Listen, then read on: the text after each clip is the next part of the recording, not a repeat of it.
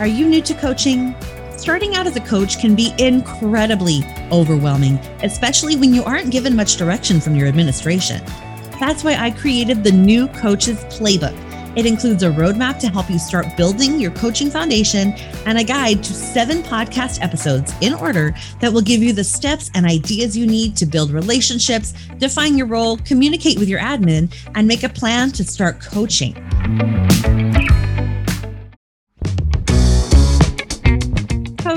Your instructional coaching personality type?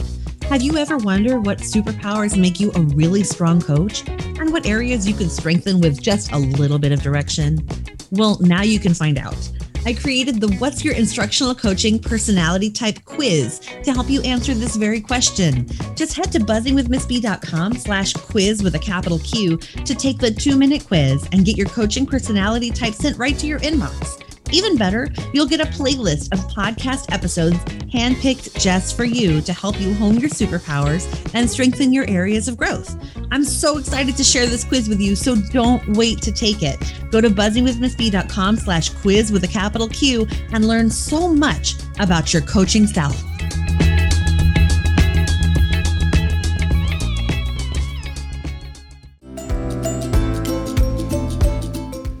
You're listening to Buzzing with Miss B, the coaching podcast, where we believe that every teacher deserves a coach, and every coach does too. I'm Chrissy Beltran, an instructional coach, resource creator, and coffee enthusiast. And I'm your host. Stay tuned for practical tips and honest coaching talk that will help you coach with confidence.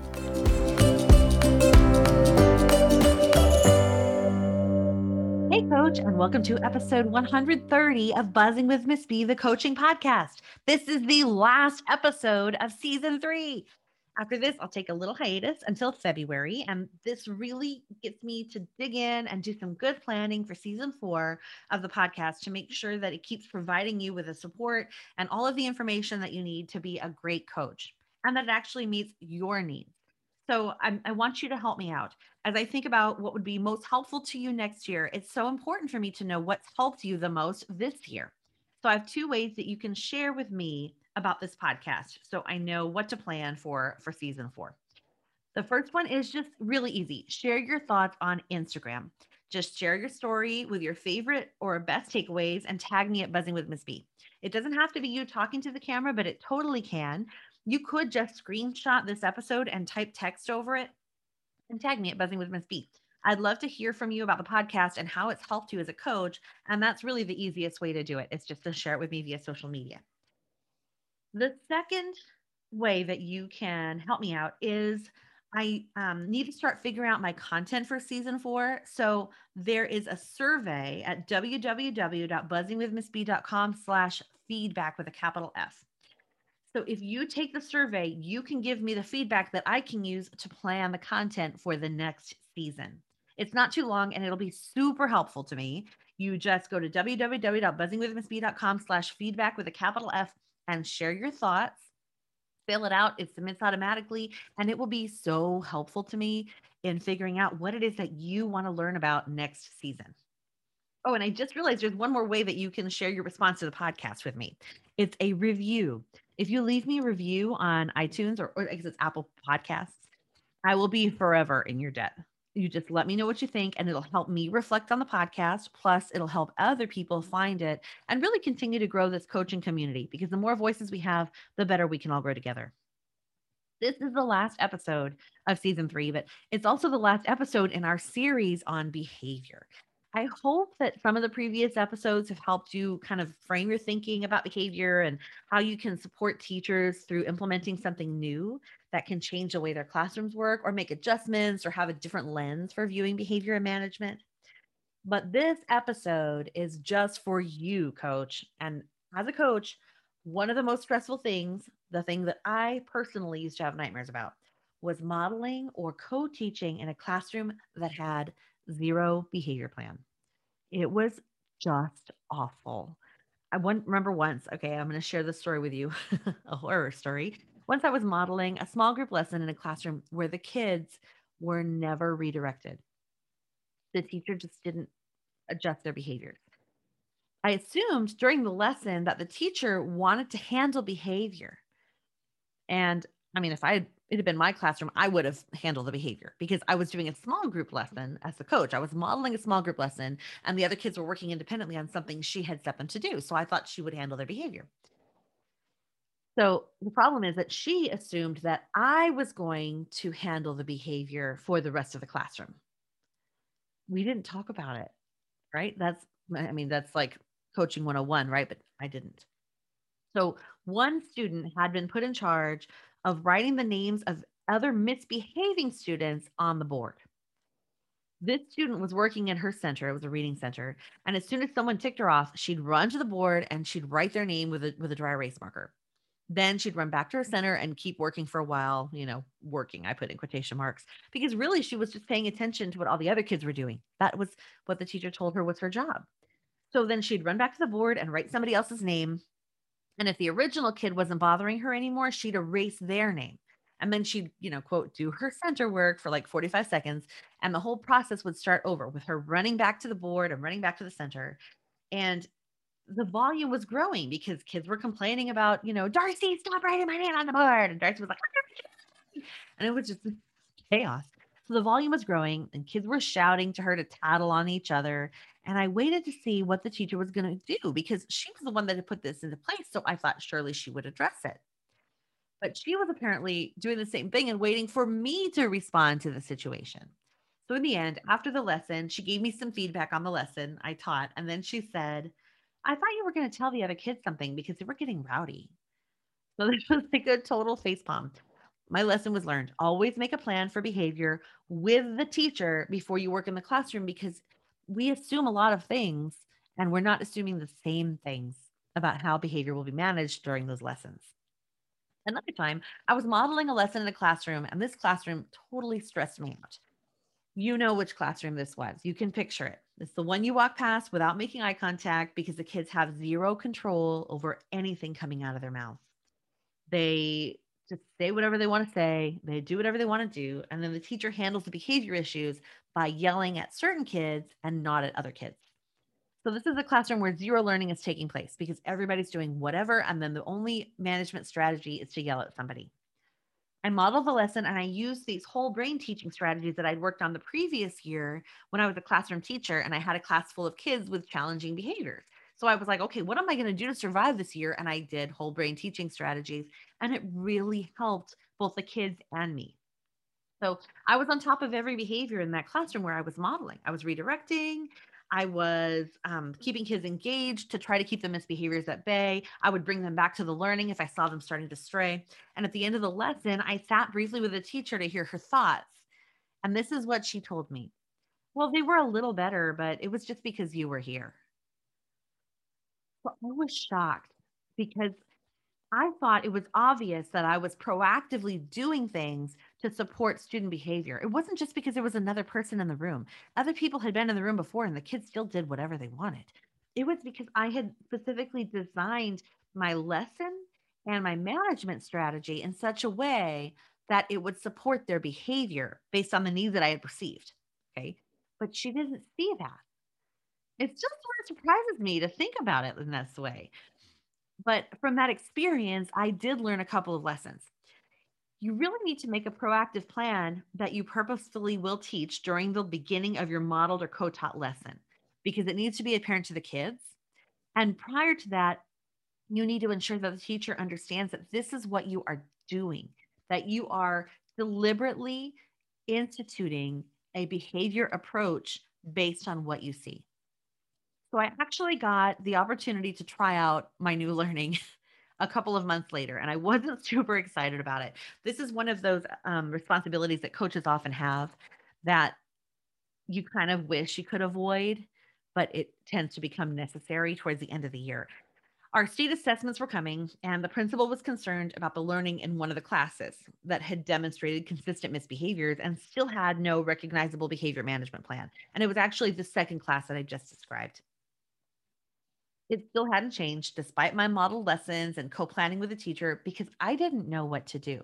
I didn't know how to make help that teacher make changes in the way behavior was handled in her school because behavior always seemed like such a personal thing to me. It seemed like such a thing that it it was in keeping with your philosophy on students and on learning. And it was tied up in lesson design and classroom design. And it seemed like this mammoth thing to undertake. So I didn't know how to start having the dialogue with the teacher. But I should have known she was frustrated. I did see it, but I thought she was just blaming the kids. In truth, she was just complaining in the only way she knew how to ask for help. So here's the truth the principal asked me to pull students out and give them remediation to help them prepare for the test. And I, you know, I, like I mentioned before, I don't love to do this because I believe that the learning doesn't really transfer, and kids sometimes lose the respect for their for their teacher that they had before. But it was apparent that something drastic needed to be done because kids were going to be held accountable for their results on this assessment, and they were not prepared at all. So I set up my coaching room and I organized my space specifically to support the students. I still kept them in groups. I really do believe in that as a teacher. And I believe that there are things that you can do to support students working in that setting. So, more than classroom design, more than lesson planning, more than anything else, I spent a good chunk of time creating a really simple, proactive, positively framed behavior management plan for the students because I knew that I had to have something in place before they ever walked in the door. The hardest part to me about working with kids in a model lesson or in a co-taught lesson, or in this case, in short bursts of test support, because it was like 45 minutes or an hour a day um, for you know a couple weeks, is that it's not like working with your own class. As teachers, we all had ways of working with our own students, right? You build relationships with them and you know them and you know what they need and who needs a nudge and who needs nonverbal communication and who just needs a reminder and who who will redirect themselves in just a minute. But when you're a guest teacher in a classroom, you don't usually have the benefit of those relationships. You're kind of starting from scratch the first day that you start teaching content. So, this was one of the reasons that it was so important to me to get the behavior plan right. I was going to have to fill in for the lack of the relationship that I had with students and for their lack of self management that had been demonstrated to me all year long in this classroom down the hall. So this, this, this approach had to be clear and purposeful and explain what was expected every minute of the lesson. But it couldn't be too complicated. I didn't have them for all day. On top of that, it wouldn't just need to support their behavior. Honestly, it would have to support my behavior in those tough situations where I didn't know what to do in those moments when students are not doing what we've asked them to do, sometimes when we don't have that relationship with them, or really in any situation, we might fall back on the way that we were raised or the way that we were taught, and we try to assert our power or our position. It's it's expected you should do what I'm telling you to do because I am this position that I am and you are not, right? But that's that's really not okay, and that often pushes students to do the same thing, and you end up with a power struggle. I know that if I come at my four year old daughter in a very assertive, frustrated tone and body language, she's going to match me and exceed it every single time. That is just who she is. She's like, You're going to bow up on me. I'm going to bow up on you. And you are going to be shocked at how big my four year old frame can get. so, knowing that, you know, knowing that I am the one that would introduce that into the dialogue well, I'm the one that has to make the change, right? I cannot get involved in a power struggle, especially by being the one who introduces the power struggle to begin with. That's just an immediate fail before you even start. So I had to create a plan that would give me a positive, purposeful, specific language to use with kids when they needed to be taught and to be redirected. I first had to identify what kinds of behaviors the students were frequently demonstrating so I could build a plan that would help support them in those areas. Basically, there was a lot of shouting out, a lot of disengagement with learning. They'd find other more interesting things to do, like in their desks or around the classroom. They'd get up and kind of wander around, sharpen pencils as an excuse to like take a tour. They were making inappropriate or unnecessary remarks to their students or to the teacher.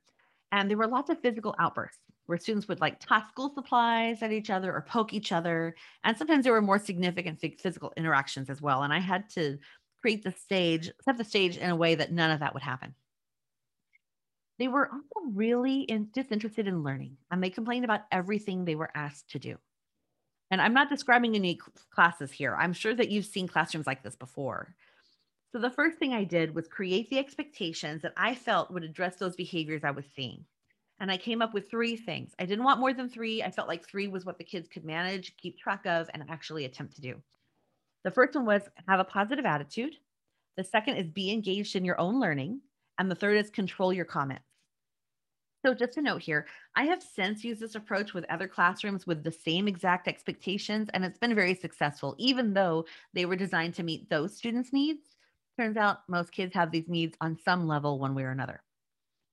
However, I do know teachers who have loved it, the actual approach, but they've changed some of the behavior expectations to match the challenging behaviors that they saw in their own classrooms or language that they are more comfortable using. And that's great. This language isn't super specific and is the problem that you might be perceiving and students know how to don't know how to do all of these things okay like be positive have a positive attitude what does that even mean right and i don't want you to worry i'm going to get to all of that because we have to make it crystal clear for kids so on the first day that i work with the students i shared a set of classroom expectations these are the expectations and i know we usually ask students to contribute to the expectations to build them but I was like, okay, no, we need to make it clear this is what's happening. They're coming in here for a short period of time every day. I didn't even have time to build the expectations with them if I wanted to. So I needed to replace those behaviors that I was seeing that they didn't have. I, they were there was replacing the negative behaviors with more positive ones. So I charted them out exactly the way that I just stated them, and I left space in between each one. Have a positive attitude, be engaged in your own learning, control your comments. So then, as a class, we discussed what each one looked like and what it meant. Have a positive attitude. What does that look like when you have a positive attitude? Your face might look pleasant. You might be, if you, you approach a problem, you might feel like, I believe I can do this. We talked about things like that. And then I added a gesture for each one. And I also added absolutely terrible sketches or details under each expectation to help students recall what they look like. For have a positive attitude, we took our hands and we made like two um like kind of like L frames with our thumb and first finger and we framed our face and we rocked our face from side to side with a smile on it. Have a positive attitude. That was how, and we chanted at the same time. Be engaged in your own learning. I put my fist on my hip with my left hand. With my right hand, I raised my pointer finger and tapped my brain because we wanted to show that our brains were engaged in the learning. And control your comments we took our hands and made them into kind of a little megaphone around our mouth and said, Control your comments. It was not rocket science, people, but it was really impactful. The first day took a little bit longer to really review each expectation, but it was totally worth it. It was investment of my time, and I absolutely had a return on that investment. Each morning, as we began our work together, we reviewed the expectations in one way or another, whether we chanted them and used gestures, having students act out examples or non examples, or brainstorming words to describe what the expectation looked like. During instruction or working time for the students, I would look out for those three things. Honestly, I taught the content, but when it came to my dialogue with students, a lot of it was focused on observing those behavior strategies because if kids cannot be in control of their own behavior, they're not going to learn anything. So I would I would notice a team, and when I saw a group demonstrating one of the expectations, I would say something like, "Team two is really working on being engaged in their own learning. Each team member is participating by sharing their thinking." And I'd add a tally point to a table that I had made on the bottom of the expectations chart. I just wrote team one, team two, team three, team four. And then next to it, I would put a point on there if I saw them demonstrating one of the behavior expectations. There were no prizes, there was no reward, sometimes we would do a little clap, like a special clap that we would do um, whenever everybody observed that another team was doing something great. We'd all go woo, like with our hands in the air, and it was like a one second celebration. Okay, it was quick, and then we moved on. But it was just for recognition. It was not for recognition. I see you doing this great thing. I see you working on this strategy, this behavior expectation that I haven't seen you do before. Great work. Keep it up. I know what you're doing. You can keep trying. After about a week of this, students were able to identify when they were or weren't following an expectation. And so at this point, I introduced the goal setting aspect of our classroom expectations. Each team each morning would choose one expectation to focus on and work on throughout the day. And they discussed for maybe two minutes about which expectation would be their goal, why, and how they would practice that expectation during the day. And then I just write them on index cards and tape them to their group supply bucket to their table I guess you could make them each a little ring, like a binder ring, and then hole punch some index cards and write be engaged in your own learning, have a positive attitude, control your comments on each one, and they could just flip the one that they're going to focus on to the front. But I didn't do that. I did not plan ahead. I just wrote it on, I kind of did this on a whim actually. and I wrote it on index cards for them and they just taped it to their supply bucket. So during their their work that day whenever students worked on that expectation they could prompt each other for it in a respectful manner like remember we're trying to control our comments. And we talked about how we could prompt each other. At the end of the day the groups would evaluate their progress toward their goal and then they would decide on tomorrow's goal. Would it stay the same or would it change? And they could think about well what did we do today? What needs did we have today that one of these expectations would help us accomplish? So i heard a conversation once that I was like, okay, this is this is working. I remember one of my students said, I still think we need to work on controlling our comments. And one of the other kids said, I don't think so. I need to be engaged in my own learning. The first student said, But you made a lot of comments today that weren't related to the story that we were reading. And he said, Yeah. And if I was engaged in my own learning, I wouldn't have been saying that stuff. I was like, Wow. Oh my goodness. That is such a good point. And so they did. They set their goal as being engaged in their own learning the next day, and that's what they practiced. So then, how does this bridge to modeling or co teaching? During the pre conference, whenever I meet with teachers at the beginning of coaching cycle, I now ask the teacher about their behavior management plan. I say, Is there a specific behavior plan I should follow during the lesson, or will you handle the behavior?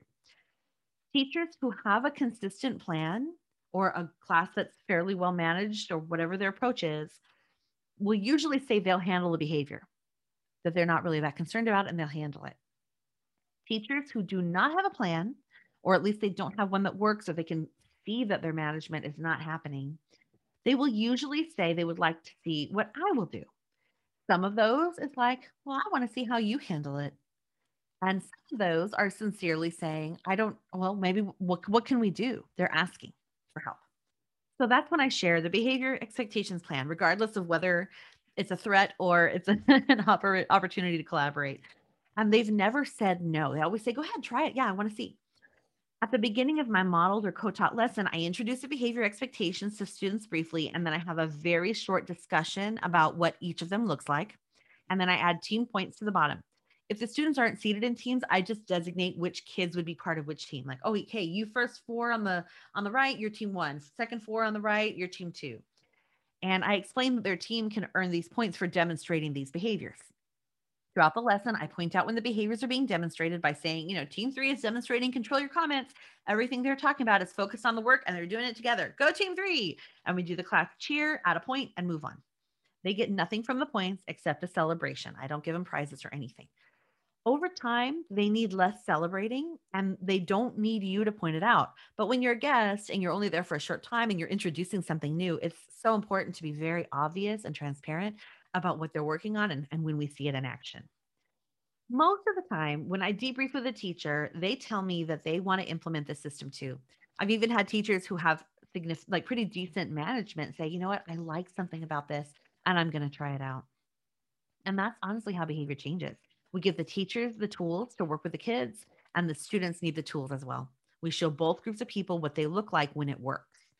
And it's also how to stop having nightmares about modeling in other classrooms because I have been there and this is so supportive of coaches going into different rooms. It doesn't take too long. I mean, it takes, you know, maybe 15 minutes the first day, maybe five days after that. So, so if you're interested in implementing this approach yourself, you can grab the free download Classroom Management for Coaches. It includes the details on how to use this really simple behavior plan when you're coaching in a classroom, and it also includes a picture of the chart that I build with students. Nothing fancy. I mean, it's really not fancy at all, um, but it's uh, an easy reference for you. If you want to learn a little bit more, you can check out episode five, Your Modeling Career, episode six, Teaching with a Partner, and episode 123 Analyzing Behavior Data with Teachers.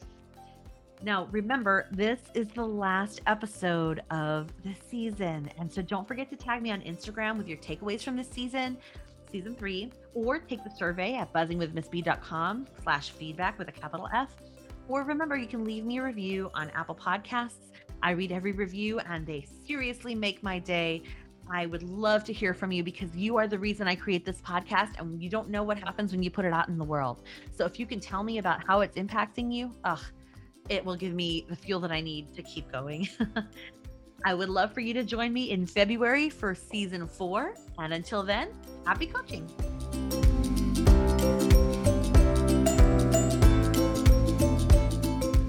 Thank you for listening to Buzzing with Miss B, the coaching podcast. Want more coaching ideas? Check me out at buzzingwithmissb.com and on Instagram at buzzingwithmissb. If you love the show, share it with a coach who would love it too, or leave me a review on iTunes. It's free and it helps others find this show. Happy coaching!